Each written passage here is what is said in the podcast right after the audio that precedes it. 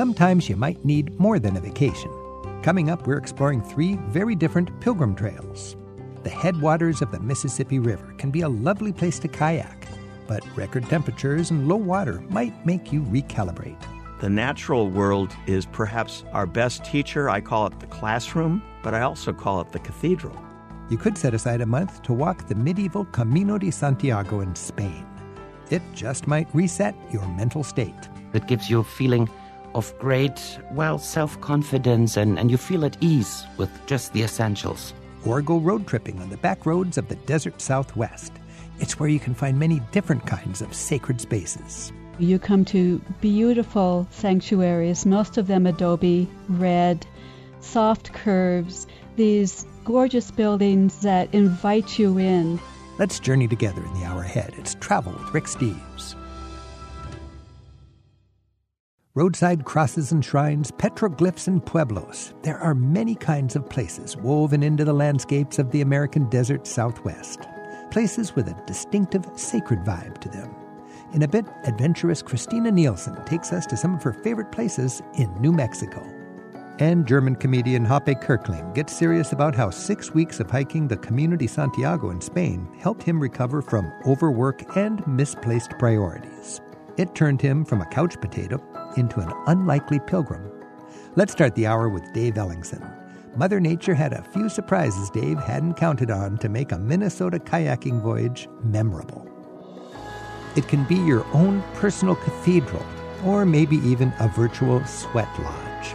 Dave Ellingson has found that a long kayaking trip in the wilderness is just the ticket to help you think about life and find inspiration along the way. He recently retraced part of his epic 2,500 mile kayaking adventure down the length of the Mississippi River by kayaking the river's headwaters in central Minnesota and he's written a book to share his experience. And Dave joins us now on Travel with Rick Steves to tell us what his latest paddle trip taught him about the impact of a changing climate and about life. Dave, thanks for joining us. My pleasure, Rick. Good to be with you. You know, your first Mississippi River paddle, it was like 10 years ago, 2,500 miles, the entire length of the Mississippi, all about, as you wrote, adventure, learning, pilgrimage. Tell us about your latest Mississippi adventure 17 days in your kayaks with your friends Ellen and Jim. Well, this was our favorite stretch of the river because it's pristine wilderness. The wildlife is magnificent. It's quiet. It's peaceful. And I was with two of my best friends I call my paddle brother and my paddle sister. It was a kind of a reunion with them and a return to my favorite place. I'd like you just to let us know because you're, you're alone on the river. What's it like? Well, you never know what's in, around the next bend, which is always an adventure. And, and in this particular case, we had planned a trip in early June because it's usually cooler and we hoped for less mosquitoes. And we launched on June 1 and it was almost 100 degrees. And do you regret traveling uh, in June? I mean, you could have avoided that if you went uh, with a sweater. Put some skates on the bottom of your kayak. Well, what I've learned on my journeys and what I think pilgrimage and life is all about is you don't know what's next and you have to adapt and you have well, to that's adjust. part of it, isn't it? That's the spirit. It really is. And I know with your travels, I mean, you plan as well as you can, but then you have to portage. You have to right. adjust. And we, we found that we had to adjust to the heat and the fact that the river was going lower each day. We Yeah. could see literally in the banks. I, I write in my book, it was like being in the Grand Canyon and watching the carving and sculpting of the Grand Canyon in real time each day because it was that hot and the river was going down. It was like the bathtub was being drained. it really was. Hey, by the way, this is the headwaters of the Mississippi now. Where exactly is that? Well, if you drive about three or four hours north of Minneapolis, Okay. you get to a lake or a series of lakes called Lake Itasca. uh-huh. And this lake flows over some rocks into, I don't call it the mighty Mississippi, I call it the mini or meager Mississippi. The because meager Mississippi. The Mississippi is so narrow and so shallow that, in fact, this year the water was so low that we saw a couple of canoers and they were dragging Hmm. their canoe. so we went further down to a lake and launched where there'd be enough water to actually paddle. So it sounds like climate change. It's even part of the subtitle of your book, Paddle Pilgrim Kayaking the Mississippi River Headwaters in a Time of Climate Change. So, did you expect all of these um, challenges that really can be blamed on climate change? No, I mean So we you we learned about it. It was a we surprise. planned, and then our portage Yeah. was that we had to adjust that the river was it was so hot. It was record temperatures. The water was going down, down, down, and we were finding it more difficult to get into our campsites at night because they're up the bank. and you actually aborted the end of your trip. at the end of our trip, we You didn't go all the way to Minneapolis because the water was so low. what was the takeaway? Was it still a successful experience? Oh, this was a, a hard learning for me as we sweat and I paddled and it was a 100 degrees. I remembered that some native leaders here in the Northwest who I've worked with over the years had invited me years ago to a sweat. We went into the lodge that they had created and we sweat for an hour and a couple of the elders chanted and sang. And so I remembered that. And then I also thought, you know, in Norway and in Finland and Sweden, there are the saunas and you sweat. Yeah. And so ultimately, it turned from uh, awful heat and sweating to a purification experience and a kind of a blessing. Talk about making lemonade out of lemons, huh? That's, that's pretty good. I had no choice. Dave Ellingson is a retired Lutheran clergyman and professor and an active fitness enthusiast. In his Paddle Pilgrim book series, Dave writes about his kayaking adventures down the Mississippi and Hudson rivers and along the fjords of Norway. His latest, In the Mississippi Headwaters, describes what the Father of Waters and Mother Earth are telling us about climate change. Dave's also authored a children's book about a bear and his problem solving animal companions called Grizz and His Friends. We have web links with this week's show at ricksteves.com slash radio. So, Dave, let's talk just uh, quickly about what, what was your takeaway about climate change? How did it impact you? Well, I've always been, and I taught environmental ethics in college. I've always been an outdoor person. I'm not a climate change denier. I know it's real, and I know that humans are playing a huge role in climate change. And one of the primary symptoms is extremes of weather. And we paddled in extreme heat. But the river is a teacher. I listened to the river. And as we paddled along the river, was teaching me lessons. And one of the most important lessons, we, we got to a little town called Palisade. And there was a group of people camped along the river called the Water Protectors. And it was a collection of Native American people. This is their holy water and holy land for the Ojibwe people. And uh, I met a wonderful little uh, Mille Lacs Ojibwe girl named Naomi who was nine years old. And she became my guide. And she took me down to the river and looked across the river where the pipeline is going to come. And she saw that the, the trees had all been cut down. And she looked at me and she said, Where will the animals live? Oh, And so I write about that in my Oh. book. And I thought, you know, I think we so often think of short term goals Yeah. and immediate gratification and rewards. And I loved when I paddled the Erie Canal through uh, Iroquois territory and the Confederation of Iroquois speak about the seven generation rule. yes. When we look at the environment, we shouldn't just think about me or even our children or our grandchildren, but we should think about what are the consequences of our actions for seven we vote generations. on environmental issues based on its impact on our immediate economy, not the economy of our grandchildren. And when you're talking about our environment, I think indigenous Americans know a little bit more about the long term. We can be inspired by that.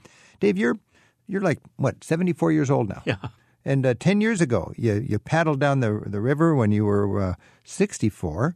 Is it different now for you physically? Uh, what, what was it like? I mean, you wrote a letter to the river. I remember, Dear Miss, my sore hands, aching back, stiff knees, flagging frame, and often struggling spirit all remind me of my limits, my age, and my mortality. Right, right. So you're now you're you're getting older. 10 years older, right? And you're still kayaking. and, and I felt it, but you know, we all make adjustments, Hmm. and um, we didn't travel as far when we were on the river on Right. this journey, Yeah. and we didn't have a goal of getting to a certain place. okay. Our goal was to just savor Yeah. our experience, because sometimes Yeah. your your goal shapes your adventure and your experience. And I think what we learned was just be here and savor and enjoy.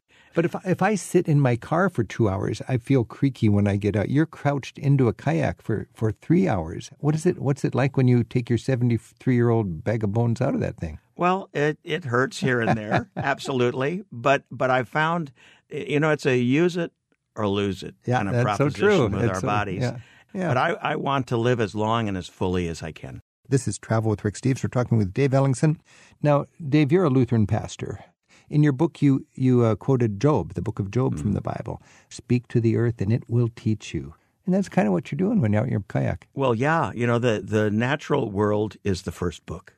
Native peoples talk about the first book. And I think that the natural world is perhaps our best teacher. I call it the classroom, but I also call it the cathedral.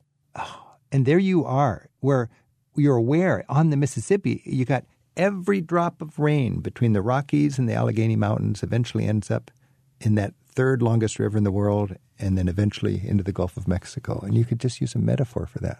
Yeah.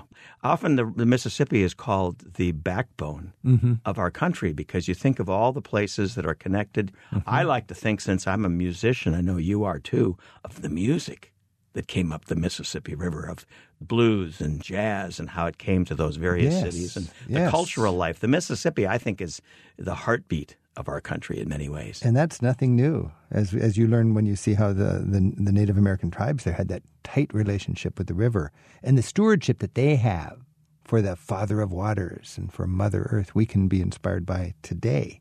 Nothing old fashioned about that wisdom. No, no, it's interesting when I was talking with a couple of these Native American elders, and I'm producing a film about this right now.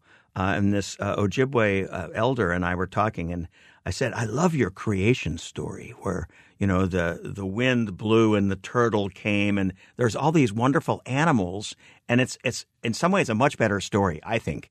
Than the Hebrew creation story. On day one, this happened. On day two, they're both great stories, but they all have the same conclusion. We have been given the earth to care for and to tend. And we can learn from native peoples. We can learn from the scriptures. We can learn from lots of traditions. In your book, you, you have a quote attributed to Chief Dan George. Can you read that quote? Sure.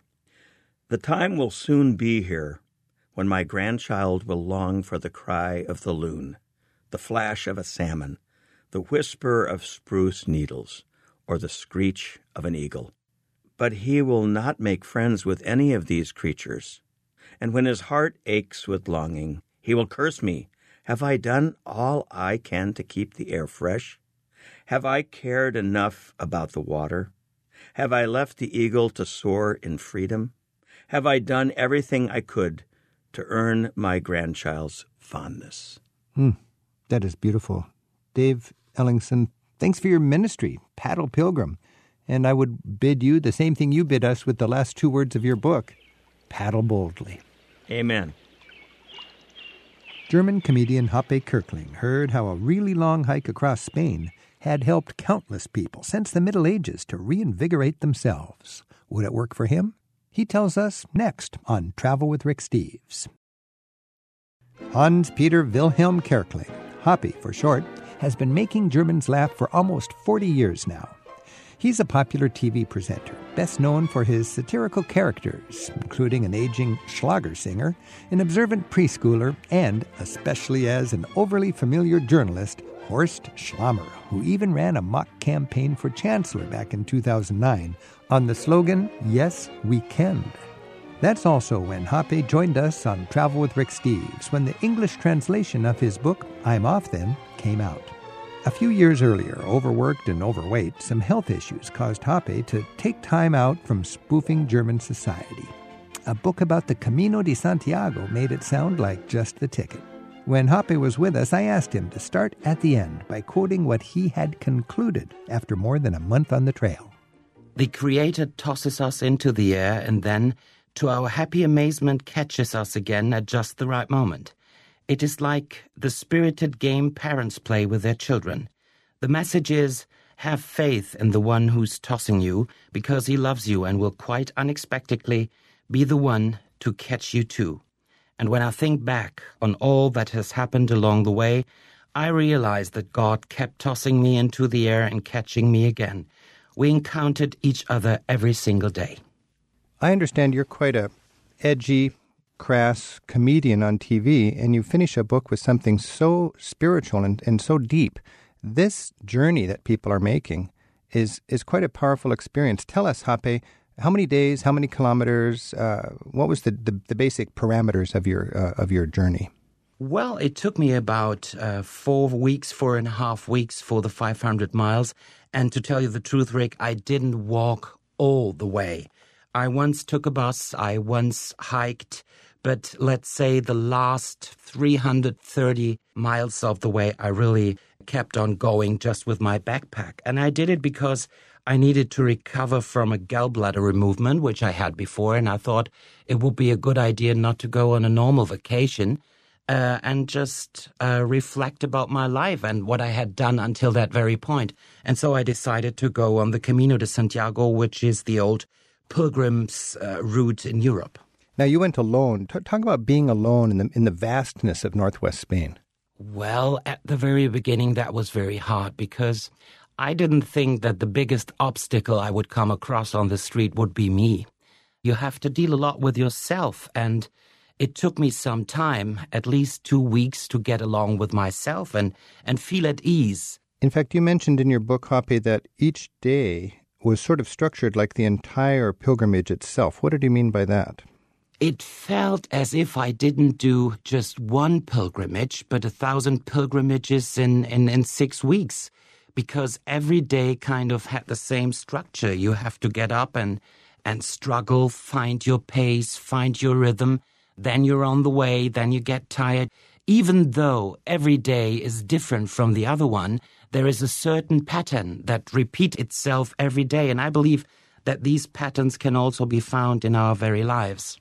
Now, in your book, you made a, a, point to have an insight of the day every day. To tell you the truth, Rick, I, I didn't think about it when I was writing my diary on the trip because I simply uh, kept the diary for one reason because my guide told me to do so. It was written that it might be uh, quite boring also and you might feel lonely. So the only communication I had was uh, with my diary. So this is why I kept the diary. And when I was rewriting it before it was published, I kind of realized that there was a, an essence of the day every day. So hmm. I tried to figure out what was the essence. And in fact, there was a lesson learned every day.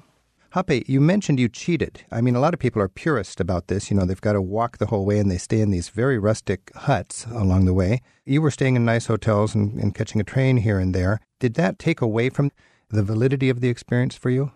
I don't think so. Um, I do know that um, Orthodox pilgrims might think that the cheating is not okay, but you have to do the last 90 miles to have done the pilgrimage. So I think it's okay. And as I was quite exhausted when I started the Camino, and I'm overweight, I was then and I'm still now, so it took me some effort to get myself on the way.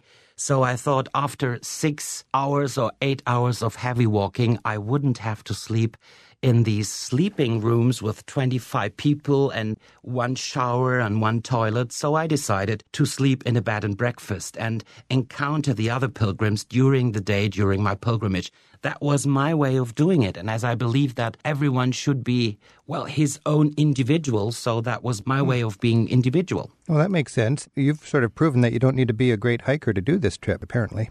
To tell you the truth, I was quite astonished that you don't have to be that well trained to do it. The only thing that counted for me was uh, kind of um, your spirit towards the thing. And, mm-hmm. and as the spirit grew by doing the walking, I, I realized that it's more important to be in the right mood to just face the walk. Now, you know that spirit is really impressive. I was there a couple of months ago. I was touring, I wasn't doing the Camino, but I would cross these pilgrims. And anybody with a backpack, I would say, I bet they're a pilgrim. And I'd look behind them and they'd have one of those uh, scallop shells of St. James jangling yeah. on their back. What was your gear? Did you have the traditional staff and shell and all that? Well, of course, I did have the shell and I had the backpack, and realized after a couple of days that I had brought too many things with me. You have to change your clothes every day, and that's it. So you need uh, two shirts, maybe, and, and that's it. And I brought too many things with me. So what I did, I threw away a couple of things to uh, make my backpack less heavy. So when you go there, bring just the essentials and that's it. Part of the whole experience is proving that you don't need all the material comforts, I suppose. Absolutely. And it's also kind of uh, a feeling of, of freedom if there is only the essentials and all the rest lacks, because it gives you a feeling of great, well, self confidence and, and you feel at ease with just the essentials. I'm speaking with Hape Kerkeling, author of I'm Off Then Losing and Finding Myself on the Camino de Santiago. It's been a huge hit in Germany and now it's available in English for travelers in the United States. I imagine Chaucer did a, a pilgrimage similar to what you did back in the Middle Ages, and he met a whole series of people fascinating enough to write his Canterbury Tales. Did you meet interesting people along the way that sort of carbonated the experience? Well, what makes the way so interesting is that it's not a normal walk, so you won't encounter normal tourists, but pilgrims. And they're searching for something. And it doesn't matter whether they are atheists, because there are also uh, pilgrims not believing in God, Buddhists, Catholics, or whatever. Everyone is searching for something. So when you meet these people in the loneliness of the scenery, you can immediately talk to them in depth. And that is really what it makes so special. And so every day you have weird encounters, nice encounters, and, and you learn lessons you might have never have heard of before. And that was to me the most amazing and beautiful thing on the way. So there was a ambience or an atmosphere where people talked about meaningful things because everybody was um, trying to better understand their lives and their relationship uh, with their creator. Is that the deal? I think so because sometimes you walk across the streets and you may think about the essential things of life, what is going to happen, what is going to happen when I die, but you wouldn't dare to talk to strange people about it if you're in the shopping mall. But mm. if you're on the Camino de Santiago, you just can stop a person and say, you know what I'm busy with at the very moment. And they would listen to you and maybe also deliver a, a good answer. Wow. So you write in your book, this is a chance to contemplate life's big questions. Everybody's different. You're, you're quite an interesting person. You're a gay comedian, lapsed Catholic, and you're German. Did you? That's a combination. Isn't that a That's combination? That's a funny combination. I've never thought about it, but now hearing you say it, it's very funny. I'm not a communist, though. no, of course not. But I mean, the point is, we all have big questions in our lives, and we can't talk about them at the mall. Yeah. If you had a one month opportunity to be free with other people who were free to explore the meaning of life. Yes, I felt it was quite a luxurious experience. My expectations were very high. I kind of expected to, at the end, find myself completely illuminated and my life changed totally. Of course, this did not happen, but what happens is tiny little things. You find yourself at a certain point in a wheat field and, and you figure out you have to cry. And at the same time, you're laughing about you don't know what. And uh, you're walking through a process of your own emotions, a catharsis of your own emotions. And that's, uh, a very uh, sublime experience and process, and it takes some time before it, it starts. You know, I've been wondering when people struggle to know God, whether it's in a spiritual sense or an organized religious sense, if first you don't need to know yourself. Did you think about that much on your pilgrimage? At the very beginning, as I told you, I had very high expectations, and I thought, well, I want to find God but didn't realize that the biggest obstacle between me and God was myself.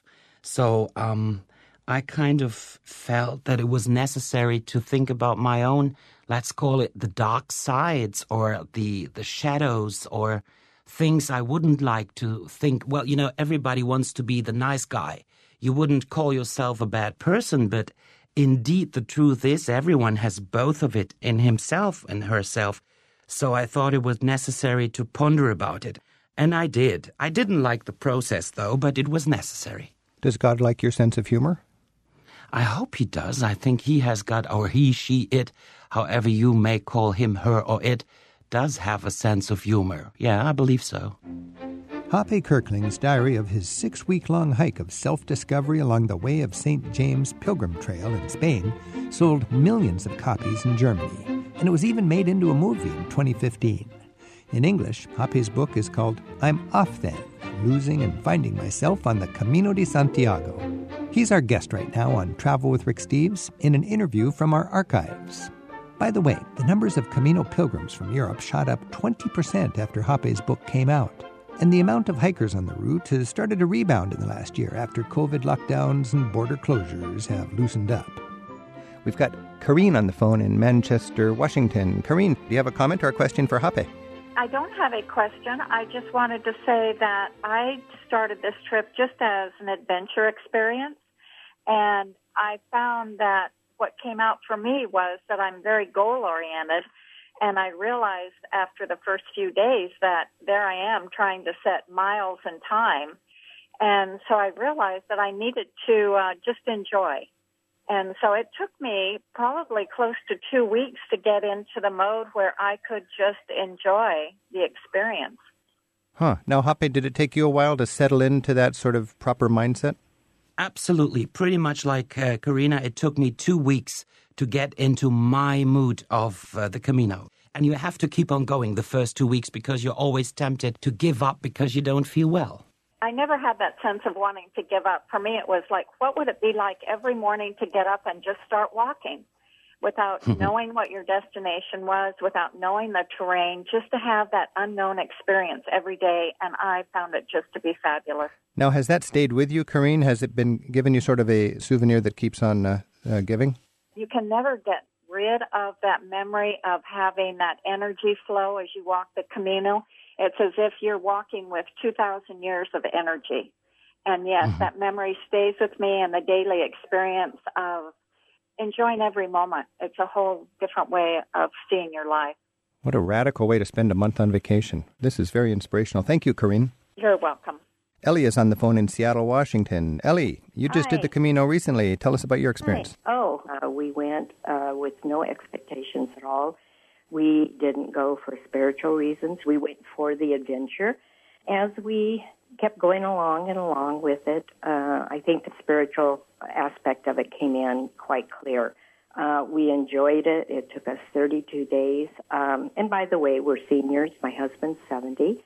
And uh, I just want to say anyone can go. It, it doesn't matter what your age is. You know, it was just a wonderful experience. I, I recommend it for everyone. There's hardly a day that goes by that we don't talk about it, we don't reflect on it, and bore everyone to death with our experience of it.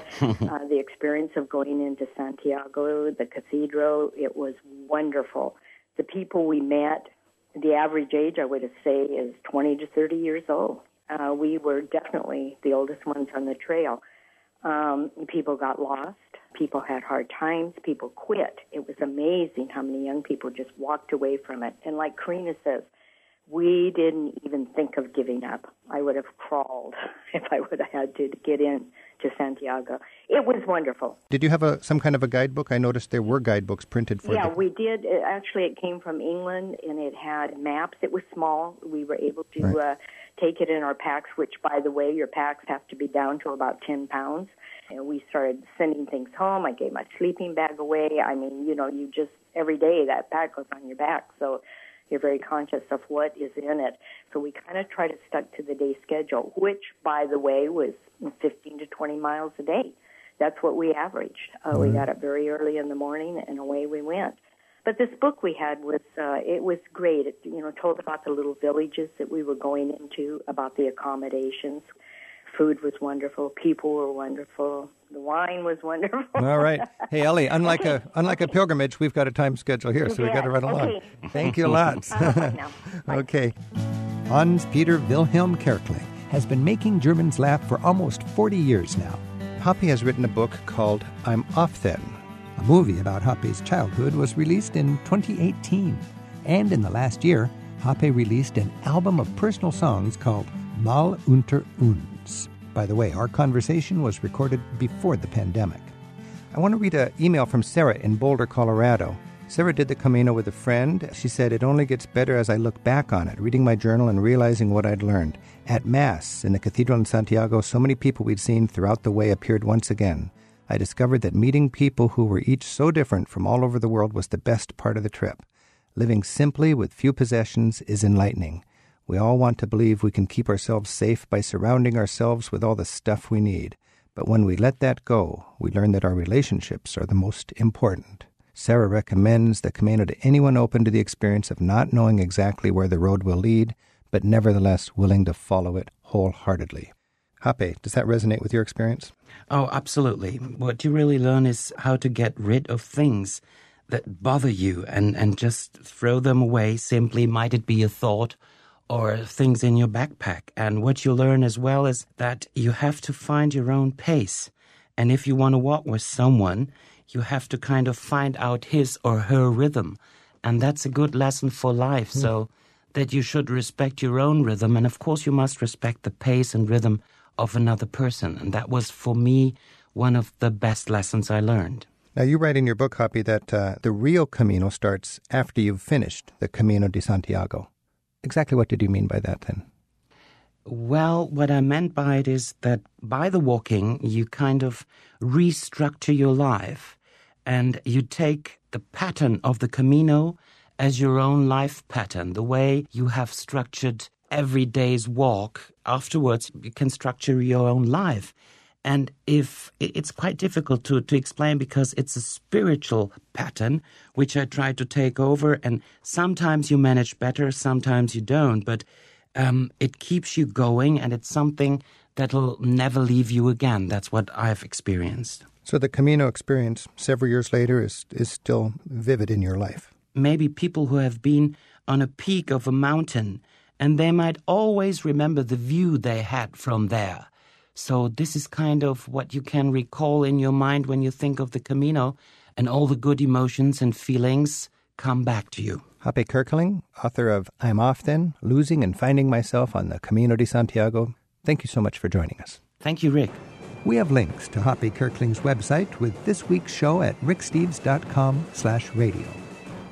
At its high desert altitude, the natural light in New Mexico has a way of amplifying the landscape in surprising ways.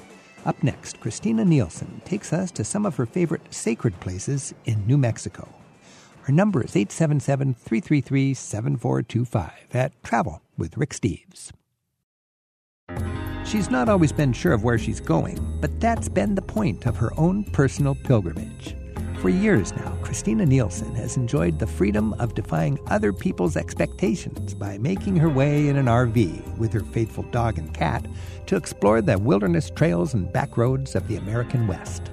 Before settling in on her own land in the high desert a ways out of Tucson, Christina made Taos in New Mexico her base for exploring that state's remarkable natural settings.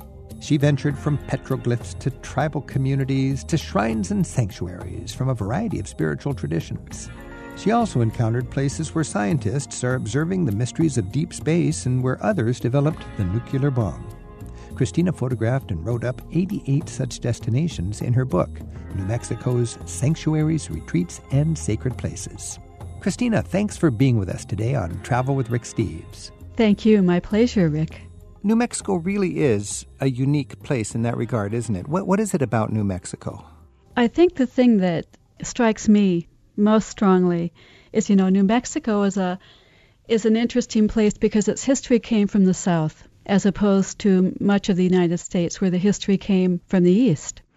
You know, we have the the Spanish and the Mexican forces coming up into New Mexico and pretty much making contact with the Native Americans, and that was sort of the genesis of this book. When I started to do it, I found that the sanctuary part of this book was primarily, of course, Hispanic and Spanish. The sacred places were the Native Americans. Hmm. And so you had those two forces coming together. And then the other part of the book, the retreats, was not surprisingly the Anglos, the Anglo, the white people that came in as a third wave. So, Christina, you, I think you nailed it there. Uh, when we think about a lot of the United States, it's the westward movement. And then when we think about New Mexico, we're thinking about spillover from Spanish culture moving up from Spain and how that overlays with the indigenous cultures. Would that contribute to the fact that there's so much that has a sort of a sacred and a spiritual dimension for sightseeing in New Mexico? Absolutely. One of the things that New Mexico demands is that you recognize this rich overlay of landscape in proximity to these different cultures. And that's what makes it so fascinating for me in terms of when you're crossing that landscape. Now, you've got 88 places that you recommend in this one state in your guidebook. And in New Mexico, you can be all alone in a vast and an immense desert. What, what is that like in New Mexico? Oh, well, you know, when, when you are out there in, in the wide open spaces, I like to think as landscape is something that feeds the soul. It opens us up to our senses in ways that are very, very different from when we are in a more civilized place. And again, in New Mexico, you have these intermixes. You have the mix of the Spanish, the Hispanic, and the Native American those rituals are placed upon the landscape, and you cannot be in, in one locale in New Mexico without being vibrantly aware of the other forces. For instance, let me let me give you an example. If you go to Three Rivers Petroglyphs, it's a place that has 21,000 petroglyphs in this very, very um, nondescript place, and suddenly you walk up on this hill and you are surrounded by petroglyphs that are drawings that are made by chipping the stone as opposed to drawing on it. Okay, and how old would those be? These would be uh, thousands of years old. So you have 21,000 of those. Then you walk a little further down the road and you walk into a little chapel, again, that's nondescript. I just happened to find it. This is the way I did this book, sort of following my nose and you walk into this chapel called Santo Nino de Atocha. So right there you have the Native American, and then suddenly you walk into this Hispanic chapel that is one of the most amazing little chapels I have been in anywhere in the world in terms of all of the ornamentation inside. And it is devoted to Santo Nino de Atocha, which is a little saint of the unjustly imprisoned or those that are hit with divine illness. So you're saying that there's what we've got is this uh, sort of a rich overlay of a previous culture and then another culture and putting their spiritual spots in the same place. You do. This is Travel with Rick Steves. We're talking with Christina Nealson and her books New Mexico's Sanctuaries, Retreats, and Sacred Places. Our phone number is 877 333 7425. And Diane's on the phone from New Mexico in Santa Fe. Diane, thanks for your call. Hi. I've lived here in New Mexico quite a while, and I make it a point to go up to the various pueblos. Our Pueblo Indians were unconquered, really, by the uh, Spanish when they came north from Mexico. And in, as a matter of fact, they threw the Mexicans out for about 90 years until they resettled the state. And when you go to the pueblos, particularly for Christmas dances and things of that kind, you see that the Christianity that is being practiced in the little churches is really heavily influenced by the native culture. And I'm interested if you found uh, instances of how one culture has influenced another and changed the the expression of the sacred. Well, absolutely there there had to be an integration, you know, eventually with the Pueblo revolt of course I think is what you're referring to in 1680 when the Native Americans overthrew the Spanish that had been coming in and doing some pretty disastrous things to their culture. In the next 10 to 15 years, the Spanish came back, but it was a it was a very different integration at that point, and the Native Americans did allow Christianity onto their pueblos. What I observed that was most fascinating was the side by side approach. If you go to the Taos Pueblo on New Year's Eve, it's one of the most fascinating things you'll ever see. It starts with the mass in their little their little chapel. And then suddenly they come outside and they're carrying the Virgin. There are Native Americans with guns in the beginning. This happens at sundown. There's a procession that goes through the pueblo, and suddenly you begin to get this Armageddon feeling. The sun is going down, the rifles are going off to protect the Virgin. They have lit huge bonfires all around the pueblo, which are smoking and firing. They're volcanic. Some of these are over two stories high. And you are immersed in this scene that is overpowering. And that to me is, is one of the best metaphors for what you're talking about this integration. I'm so glad you mentioned this because it is the most remarkable thing and it's so original and authentic. I I mean it's just astounding. You come out of that church and you're confronted with a two-story high bonfire mm-hmm. and these rifles that are being fired are more than a 100 years old. It's just a remarkable ceremony and it is the combination of both cultures. that makes New Mexico such a special place, I think. Diane, Yes. thanks for your call. You're welcome. Christina, when we're talking about the places to see in New Mexico, you mentioned so vividly walking through deep and, and rocky canyons and wading on broad and narrow waters. Take us there just uh, vividly, if you could, uh, so we could be inspired to go there ourselves. Well, you know, one one of the most amazing places that I have been to is called the Bosque del Apache, the woods of the Apache. It is on, of course, the Rio Grande River, and it is a place where hundreds of thousands of migrating birds gather every winter. There are sandhill cranes, which are very prehistoric. There are over a hundred thousand snow geese. I put this in the book as a sacred a sacred event, a sacred place, because if you are there in the wintertime, there is a mass ascension of these birds twice a day. They come together in the evenings and then they ascend in the morning. And it is, you know, it takes you to a different place. Also, Christina, in your book, you talk about spend time in solitary spiritual journey. And you have even have a solitude rating on the 88 sites, which I thought was fascinating because I've. I've rated a lot of hotels and restaurants, but I've never thought about giving them a solitude rating. what is it about solitude that uh, factors into your spiritual journeys in New Mexico? One of the things is that I think that quiet and darkness are two endangered species that no one talks about. And another thing I talk a lot about in this book is is darkness as well. But you know that that silent place where we can sit with just the sounds of nature and let that soul begin to work on us, where we can hear those voices that we can't hear amidst all the chatter of our daily life. She's been exploring the back roads of the American West for 18 years and counting. Christina Nealson is our guest, looking at sacred places in New Mexico. She's written memoirs about her life on the road from Alaska to the tip of Baja, including Wild Road Home Memoirs of an Adventuress. Lately, Christina's parked her RV in the desert outside Tucson, where she often posts thoughts and photos on Facebook. Her website is ChristinaNealson.com, spelled N E A L S O N.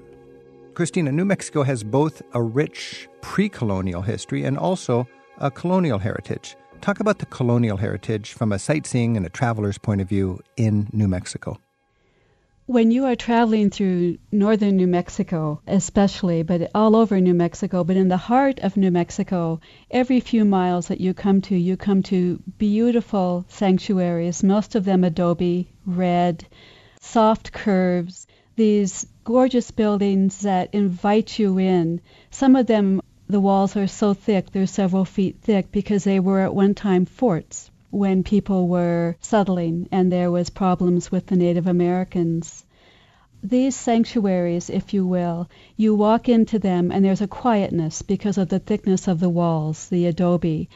They bring you in and they sit you down in this quiet, soft space. They are every few miles. You could travel throughout New Mexico and just do that and not have anything else on your schedule and fill up many, many weeks. So you've got the, the Catholic, uh, Mexican colonial sort of heritage, and then you have the pre Christian Native American heritage, all mixing it up. Let's talk just for a minute about the early Christian heritage. What are the dates? When do the, the first conquistadors come in? When, when do these first Christian missions come in? You're talking about the 1600s for the most part. Some of them were earlier than that, but uh, those early trade routes started to happen in the 1600s. So I understand from your book, the oldest shrine to Mary in the United States is right there in Santa Fe. Yes, the major trade route from Mexico City came up to Santa Fe, and you have these churches there that have actually been filled with accoutrements and carvings that originated in Spain. How did the Native American culture mix it up with this Catholicism coming in from Mexico? Was it a, a comfortable fit? Was it a brutal fit? Uh, what, what's your take on that today from what you'd look at with a, as a sightseer? It was a brutal fit. It was a case of the Spanish coming in through Mexico and overlaying their religion on the natives, which in and of itself was one level, but then you had the level of them taking away the things that were sacred to the natives, like the drum, like the kivas. Now, what is a kiva? You you talked about a kiva in the book. Describe that to our listeners, please. A kiva is a is a round, large hole, if you will, in the earth that is various sizes, but it's a circle.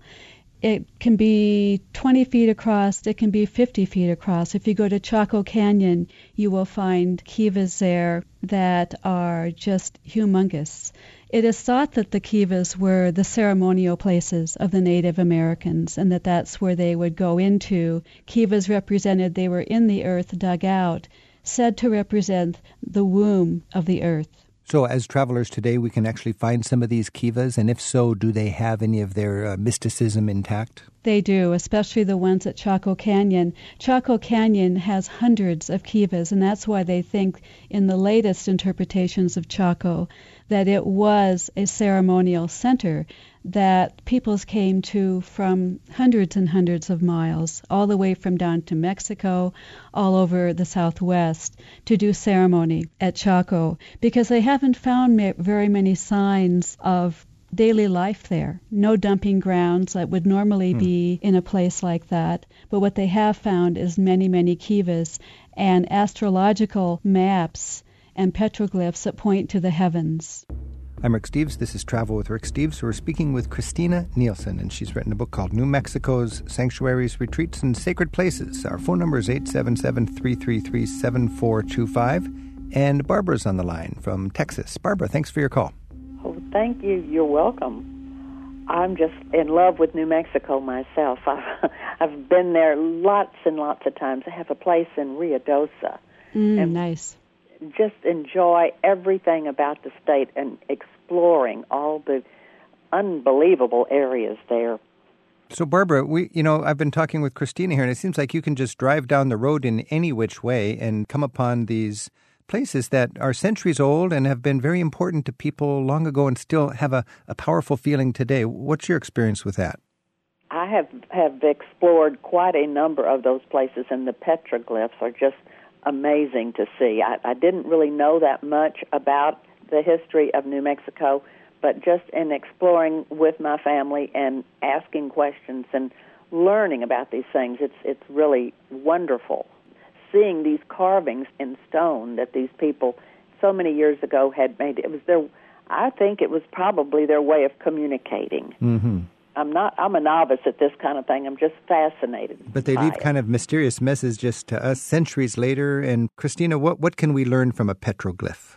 One of the great things about the petroglyphs, and Barbara, you'll probably agree with this, it's it's the mystery that's behind them. There are theories about what the petroglyphs are about, but no one really knows.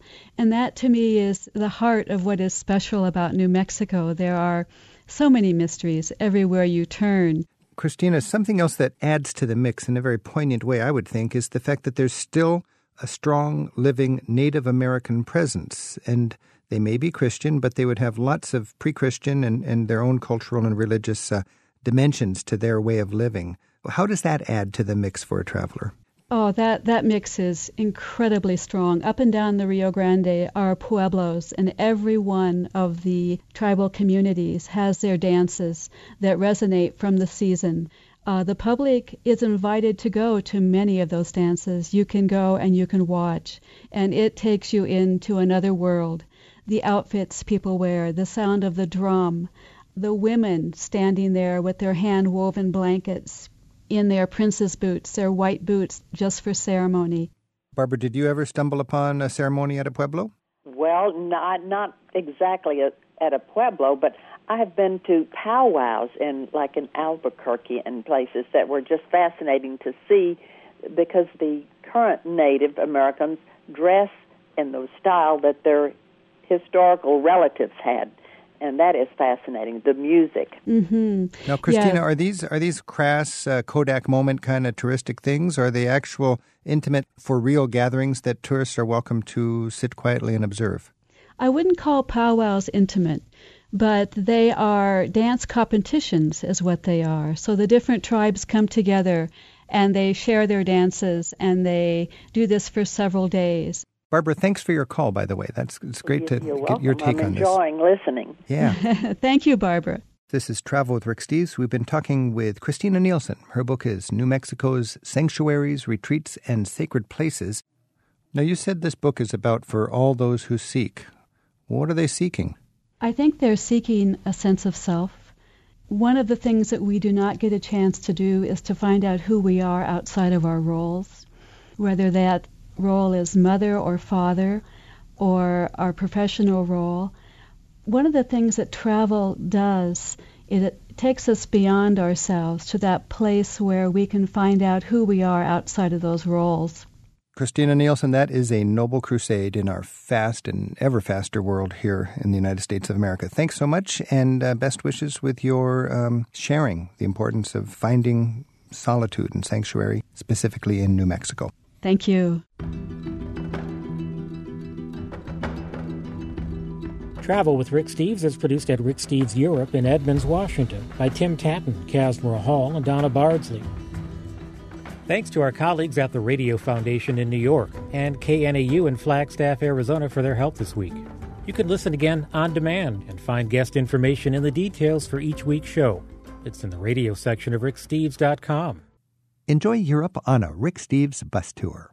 Our bus tours are designed to economically and efficiently share our love of Europe through my favorite places, people, and experiences.